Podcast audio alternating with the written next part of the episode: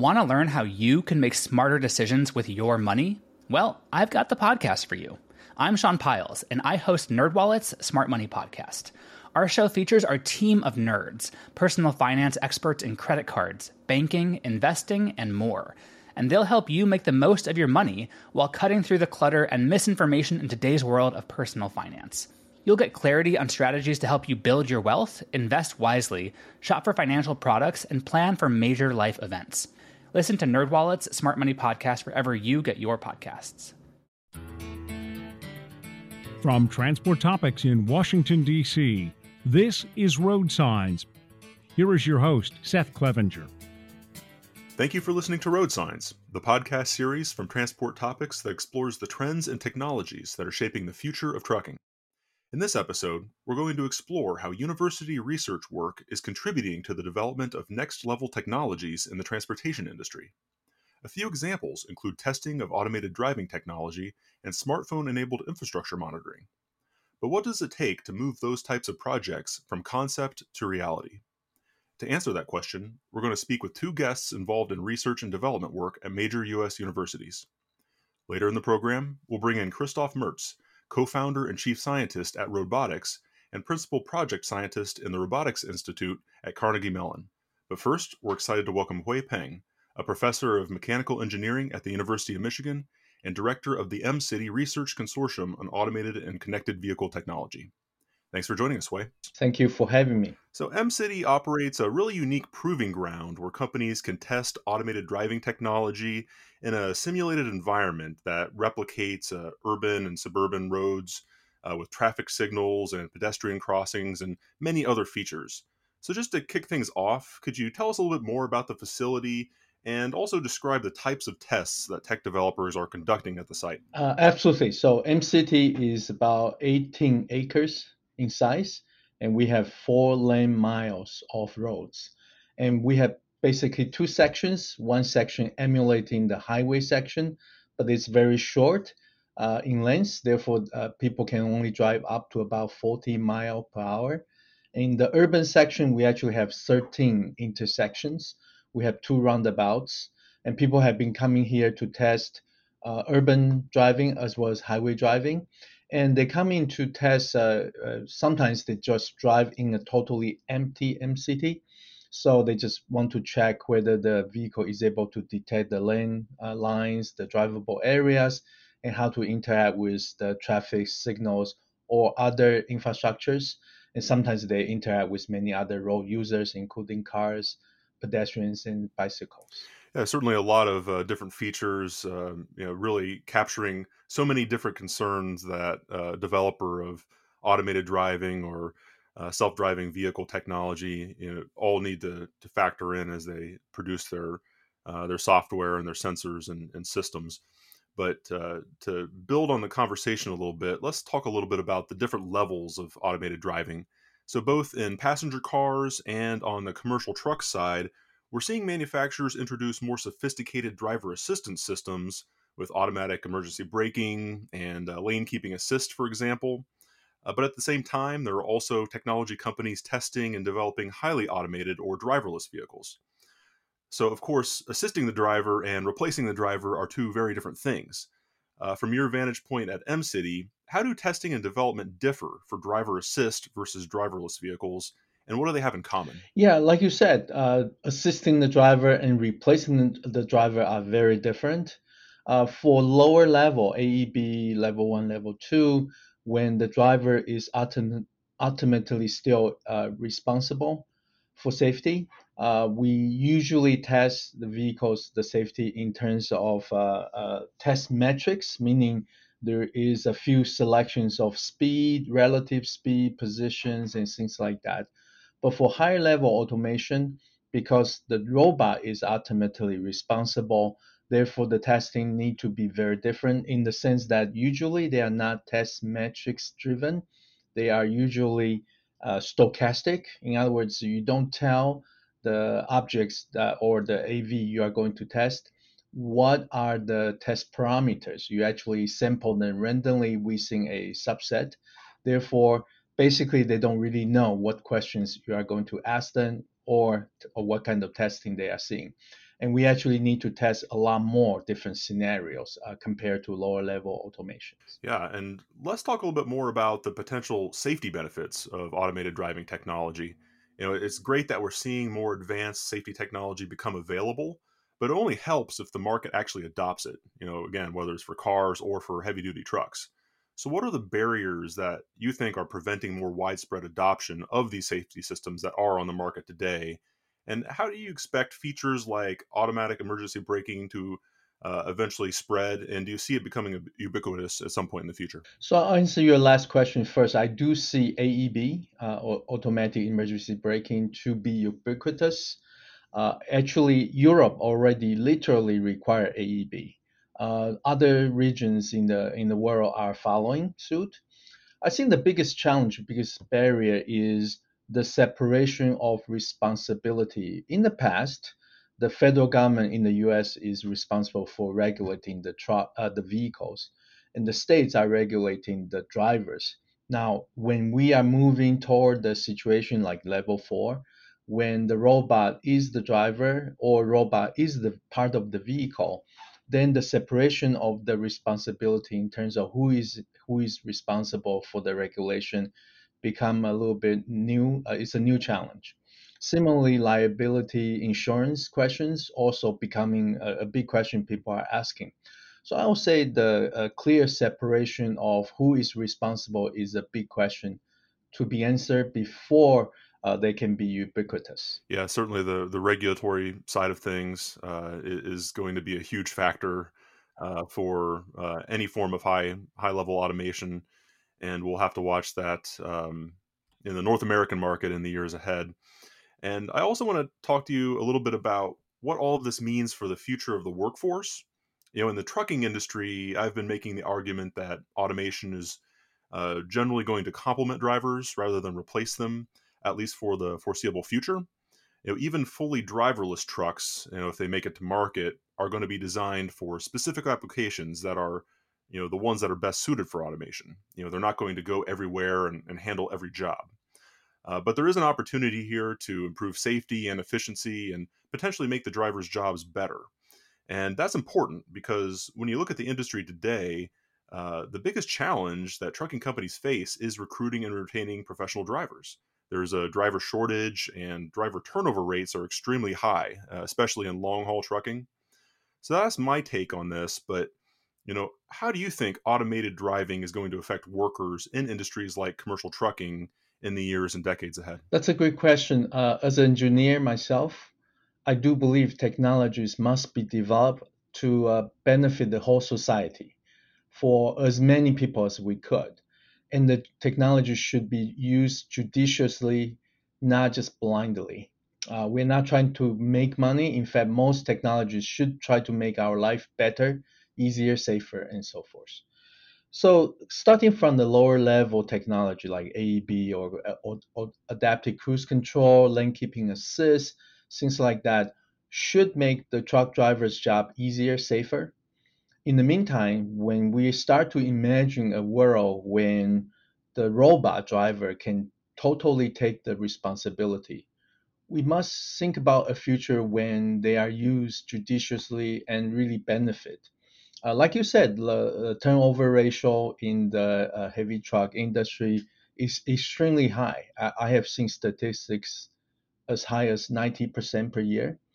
Uh, that means basically people uh, would prefer not to leave their family behind and going from coast to coast and spend many days or even more than a week away from their family. So if we start to imagine how the technology can be used, uh, to replace uh, uh, the truck drivers that who do not want to drive in those routes or whether they are long or dangerous.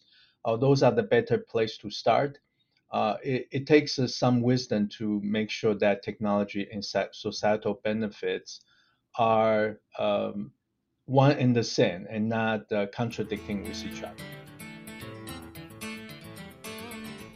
From time to time, an issue commands so much of the industry's attention that it requires a deeper dive, a resource readers can turn to, a Transport Topics special report. We're turning our attention to another big issue electrification, and the key factors that will drive this industry trend. In every case, we're working to provide our readers with information, analysis, and clarity on key issues confronting fleets. One comprehensive resource packed with insights that can give you the edge. Transport Topics invites you to learn more about our special reports. To reserve your copy of the latest special report, visit ttn.ws forward slash electrification.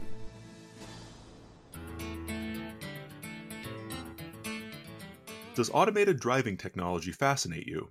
Are you intrigued by smart infrastructure management? We'd like your help. Transport Topics quarterly technology publication, iTech, is going through some changes, and we want to invite input from tech listeners like you. While the knowledge and expertise will remain the same, we are going to pull iTech out from the pages of the weekly edition and make it a standalone resource for trucking technology experts. So we're wondering, how can we build the best resource for you? To share your insight, complete the survey at ttn.ws forward slash technology 01. One question I wanted to ask you about because uh, MCity has also been been testing vehicle to vehicle and uh, vehicle to infrastructure communications. Now, I wanted to to ask your your sense of where where the future lies there. You know, there was a, a regulatory proposal to mandate this type of technology in new vehicles in the United States, but it's never really taken off. And uh, last year, the FCC reallocated some of the wireless spectrum that had been set aside for transportation safety. Uh, so, what prospects do you see for V2V and V2X technology moving forward? Uh, like you said, the 5.9 gigahertz spectrum was uh, set aside for uh, ITS or transportation safety use since 1999. But uh, in the uh, at the end of last year, FCC announced their new plan to uh, re- reallocate the spectrum. So giving some spectrum to the Wi-Fi use and others very limited, only three channels left for the transportation safety use.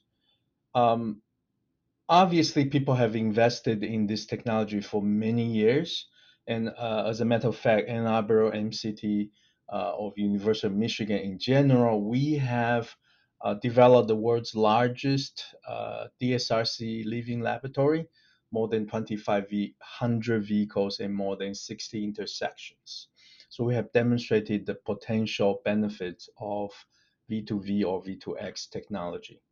Now, going forward, if the spectrum is not enough, I see many companies, uh, industrial researchers uh, from the academia will look beyond the 5.9 gigahertz and start to think about other ways of uh, low-hanging fruits or the best uh, first day applications using other alternatives. Uh, Obama administration at the end of 2016 did propose a FMVSS 150, potentially that can, can be mandated. And this V2X technology will be best uh, deployed if all car companies are on board. Uh, no company want to be the first company buying a fax machine hmm. uh, because they cannot fax to anyone else. Right. Uh, similarly, uh, most companies are saying if it's mandated, we'll do it. If it's not, we, we rather other car companies or trucking companies do it first. Uh, that's the, that's a dilemma, and that's really a challenge for V2X.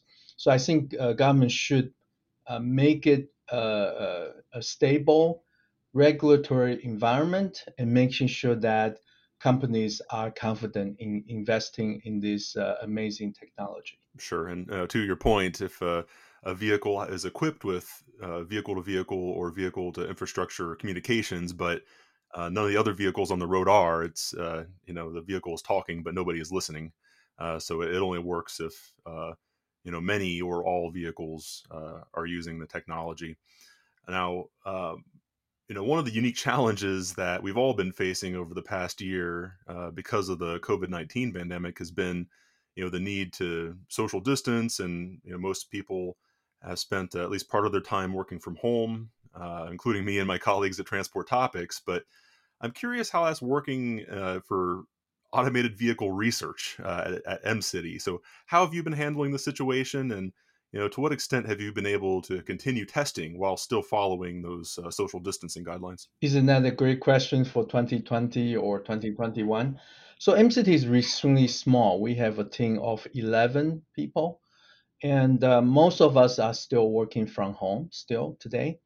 Uh, but the MCity test facility that we are opening to the outside or, or internal researchers for testing, we started by actually uh, um, trying to adopt a, a frugal measure. Uh, we try to automate everything. So, so as a matter of fact, today uh, the users can press on a button on their smartphone or PC uh, browser. They are open to open the gate. They are open able to trigger the traffic signal, pedestrian crosswalk, the railroad crossing, uh, and opening the garage, for example. Everything is contactless. In other words, we don't really need the MCity team to interact with the users necessarily. So we started doing this all because we want to save uh, the cost. We don't need to hire somebody, a guard at the gate, or interact with our uh, users. It turns out all this uh, technology development uh, pay, paid off. Uh, when COVID hits, we were one of the earliest units within the University of Michigan to reopen our door to outside users, and people can test very safely because of the, all this technology development. Well, it's great to been here, you know, to hear that you've been able to to make it work, uh, even you know with the the current challenges that we've all been going through. Uh, we've, know, at Transport Topics, we've we've had to uh, figure out uh, remote publishing very quickly. Um, so we've all been experiencing this. But uh, before I let you go, Huei, I'd like to ask you a, a final question uh, about the future of automated driving technology. You know, we've been discussing this throughout the the conversation, but what's your best prediction for how this technology will change the automotive industry over the course of the next 10 years? Uh, absolutely. It will change not only the industry, but also the society. Uh, automated or electrified uh, technologies are very expensive to produce and need to scale up quickly. And that's why you see a lot of uh, alliance uh, among the companies. Uh, they used to think collaboration is the last resort but now they embrace uh, collaboration. So you see uh, many OEMs or first tier, they start to work together on both automated and electrified technologies to say, to make it uh, faster and cheaper for both or, or all of them to, to move forward quickly. In the meantime, they also embrace the idea that autonomous uh, vehicles will need to be shared fleet uh, first rather than individually owned. Therefore, uh, it's going to change the society because the ownership model is going to change. So both of these uh, factors uh, will change the industry uh, in the next 10 years uh, dramatically. And it'll be fascinating to watch in the years ahead. Um, and I'm sure that you'll have a, a, front row seat at MCity as all this technology continues to develop and and we see it not only in the test site but also increasingly out on the road. Uh, this has been a, a, great conversation, but I think that's a good stopping point. So we'll leave it there. Thanks again for joining the podcast and sharing your insights. Okay, thank you very much.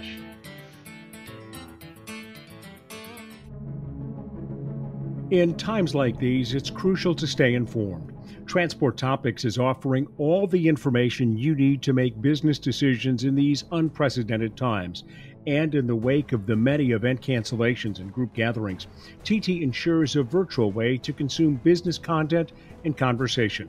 To join the conversation and stay ahead of the news, follow Transport Topics on all social outlets or by visiting ttn.ws forward slash stay informed.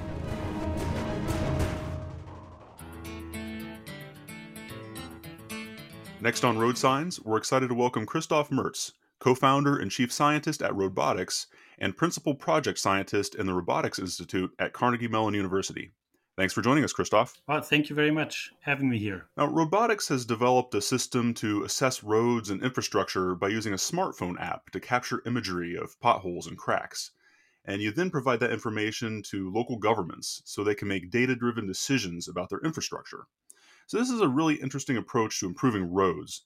Tell us a little bit more about how it works. Yeah, so we wanted to make it very straightforward to use, and uh, but also at the same time very accurate. So uh, using smartphones, you know, smartphones, uh, you find them anywhere. You can just order them online. And so any new customer which we have, we can uh, easily get them uh, the recording device and uh, you mount it on your car or truck or so, just like you would your dash cam, and points outside in the front of the vehicle, and then it's recording videos of the road. And then we have a second app, so you'll have a second phone which uh, has a navigator in there, so you will then navigate all the roads of the area you're interested in. Then these GPS stamped uh, videos are then uploaded to the cloud, where then the heavy processing is being done. Uh, so we analyze them, find, uh, score them on how good the roads are, and find potholes or uh, sealed cracks or, or, or, things like this. And then once this is analyzed, all the results are shown to the end user uh, as a map where you can click and look at the images. So uh, it, things are color coded, so you will see the map. You know, if, if all the roads are good, then the the map is mainly green. If it's bad, then you know yellow or, or red. So someone can then easily look at it and uh, judge where the biggest problems are, and if there's a certain area where there's lots of red and so lots of damage, they can click on the images and see exactly what is going on there. Or if they, you know, planning to to repave it, they can look at the images and see if there's like a sidewalk and, and other issues they need to be concerned about when they do the repaving. That's a really interesting uh, approach. Again, using modern technology to to help solve this age old problem. You know, much better than I think the traditional means of you know calling your elected officials or uh, you know, whoever it may be to complain about a pothole in your neighborhood or, or on a road that you uh, travel on frequently, and and that's uh, often how it's, it's, done across the country. Is you know. Uh, sort of on a one-on-one complaint. Yeah, it's it's uh, the big issues like a big pothole, you know, people will call in, uh, but the the checking of all the roads that's usually done by a person, you know, very often done by a person just walking um, up and down the roads, and that's a very tedious and exhausting uh, um, process. It usually takes a long time. So this uh, our method will is is more accurate and much easier to do. Now, Christoph, you've been conducting research that involves using machine learning in conjunction with public transit buses as well to co- continuously monitor infrastructure. So, tell us a little bit more about that research and how do you envision using that kind of data in the future? So, the the, the general idea is is similar. Like there are, you know, cameras are easily available uh, in many different forms. And uh, one form is that they are on uh, transit buses. They have it on there for uh, safety and liability uh, reasons. So if you know an accident happens or, or vandalism happens, so they have a re- record on um, what happened and they can deal with that. So these cameras are already on the bus, and there's also a recorder on the bus, which is actually a computer. So that means all the hardware is already there so we at, at CMU developed some programs where we can upload that onto that computer, and then we get these video streams from the cameras looking outside, and then we look for interesting events. Um, so interesting can be well, again, infrastructure. We can look at traffic signs or even potholes, or uh, we can look at the traffic, uh, like how how good or how bad the traffic is if there are some constructions. Something we also want to do here in Pittsburgh. There are lots of landslides because of the uh, geography, so we want to take those images and you know look at the side of the road if there's any indications of landslides. So.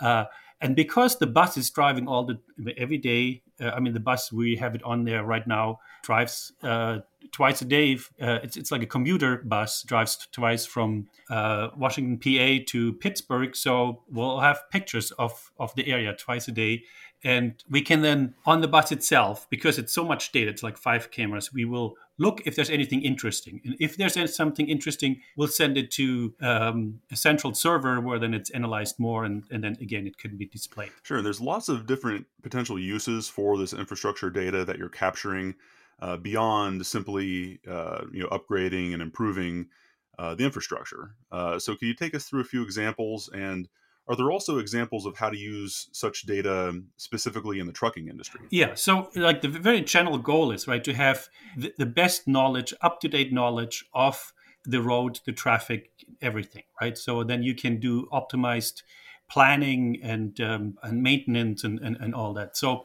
for for trucks or for, for cars, of course, uh, it would be interesting to know when there's like a construction, and then you maybe you reroute your your, your truck um, or the the traffic. Have fine grained knowledge on how the traffic is, so you can better predict uh, how long your trip is going to be, and or again uh, reroute. Yeah, having that on a bus, for example, you know, after a freeze thaw cycle, uh, you want to know right away where the um, potholes are or where potential new potholes could emerge. So again, there you on a very timely manner you can know what, what's wrong with the um, infrastructure. And also one thing which is becoming more and more prevalent uh, is you know we're we're going towards autonomous vehicles, right? So and for autonomous vehicles you do need a very accurate map, high definition map. And this map needs to be updated. So each time, you know, they paint new lines on the road or they put in a new intersection or uh, put a new lane or new bicycle lane in there. You want to know it so that you uh, so that the autonomous vehicle knows where it can drive or not. So that's hd map update. And again this is something you want to do on a very timely manner. So immediately when as soon as as they reconstruct the uh, the, the road you want to know how it looks now and then update those maps. No, it's very interesting. And, you know, right now your, your research involves transit buses, but we're seeing some of the same trends in commercial trucks with onboard video becoming more and more prevalent. So I'm curious to hear if you see potential uh, ways of applying this infrastructure monitoring system to heavy duty trucks, you know, especially out on the interstate and and what are the you know potential benefits and challenges to bringing a system like that to the trucking industry? Uh, absolutely. I mean we we chose transit buses because we know that system is already there. It's also you know easy uh, to reach and they are driving on a very regular basis uh, on, on on the same routes. But it can be any car having cameras looking at the outside. And certainly uh, trucks they would be able to deliver data from you know long haul on the, on the interstate. And I mean, depending on what what the system is that it's already on there, it might be very fairly straightforward. So I mean, as I mentioned. Uh, the system on, on the bus, all the hardware was already there. What we had to do is put uh, additional software on there. So depending on what what, the, uh, the the hardware, the cameras and the computing and, and the, recording is on the truck, it might be fairly straightforward. Or you know, or if they know that they want to use it in the future, then the next generation of those systems can have enough compute power to to uh, do a system like like we have. Okay.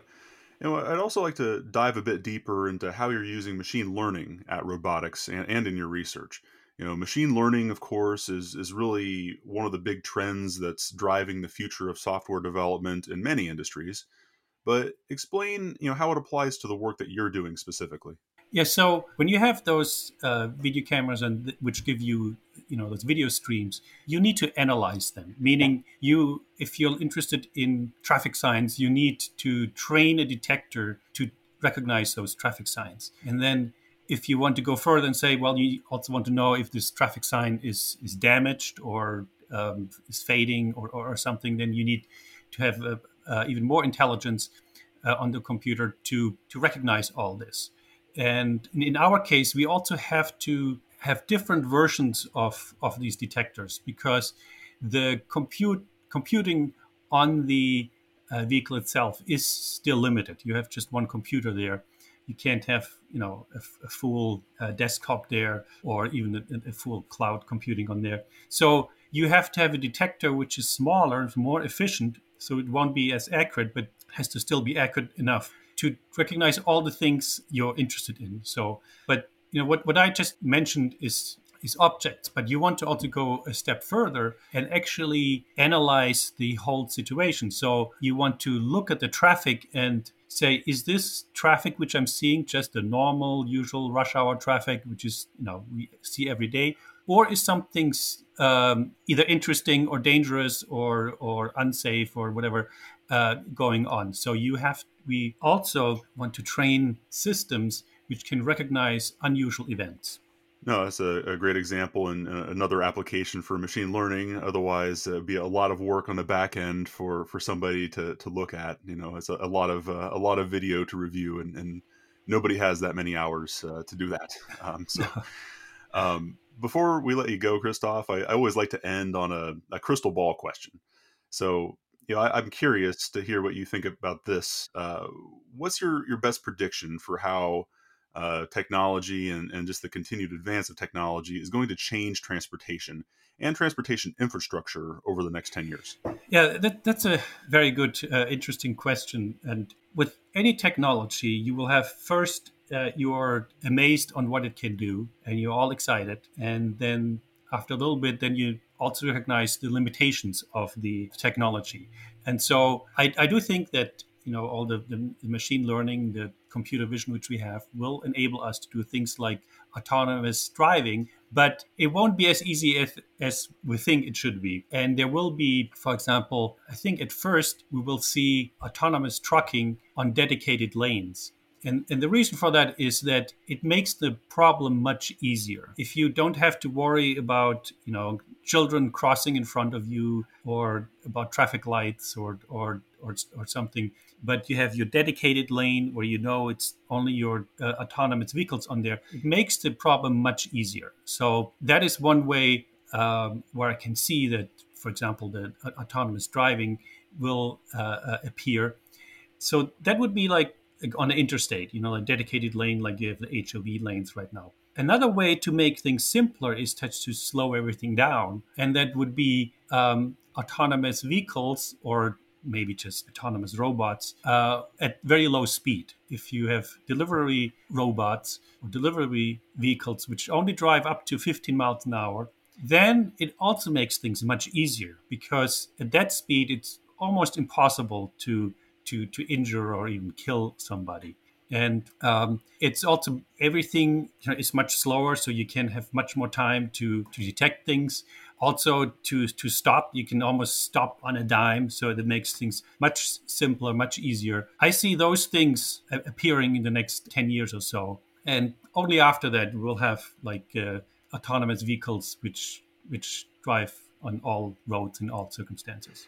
Yeah, well, I think it'll be fascinating uh, to watch, and uh, for uh, folks like you who are active in research and development, uh, it'll be uh, you know fun to see uh, you know the, the many ways that you'll be applying technology in the years ahead.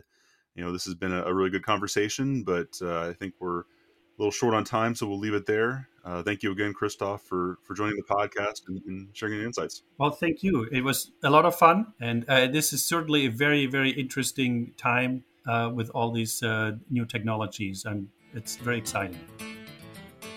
Did you know you can ask Alexa to open transport topics? In just one minute, you will hear the biggest trucking headlines of that day. Be prepared and start your morning off right with transport topics. Before we close, let's take a moment to revisit our original question. What does it take to move emerging technologies from concept to reality? As you've heard during this episode, it takes work to bring new technologies to market, whether it's something relatively easy to deploy, like a smartphone based road monitoring system, or something highly complex, like automated driving capabilities. And university research is often part of that path to deployment by providing a venue to put new technologies to the test or serving as an incubation zone for new ideas. If you've enjoyed this episode of Road Signs, please let others know. Rate and review us on Apple Podcasts and Spotify. If my questions have sparked questions of your own, share them with me and the Road Signs team. You can email us at share at ttnews.com. We'll read them and respond daily. And of course, we'll be back in two weeks with a fresh episode of Road Signs. Until then, I'm Seth Clevenger. Thank you for listening. Want to learn how you can make smarter decisions with your money? Well, I've got the podcast for you. I'm Sean Pyles, and I host NerdWallet's Smart Money Podcast. Our show features our team of nerds, personal finance experts in credit cards, banking, investing, and more. And they'll help you make the most of your money while cutting through the clutter and misinformation in today's world of personal finance. You'll get clarity on strategies to help you build your wealth, invest wisely, shop for financial products, and plan for major life events. Listen to NerdWallet's Smart Money Podcast wherever you get your podcasts.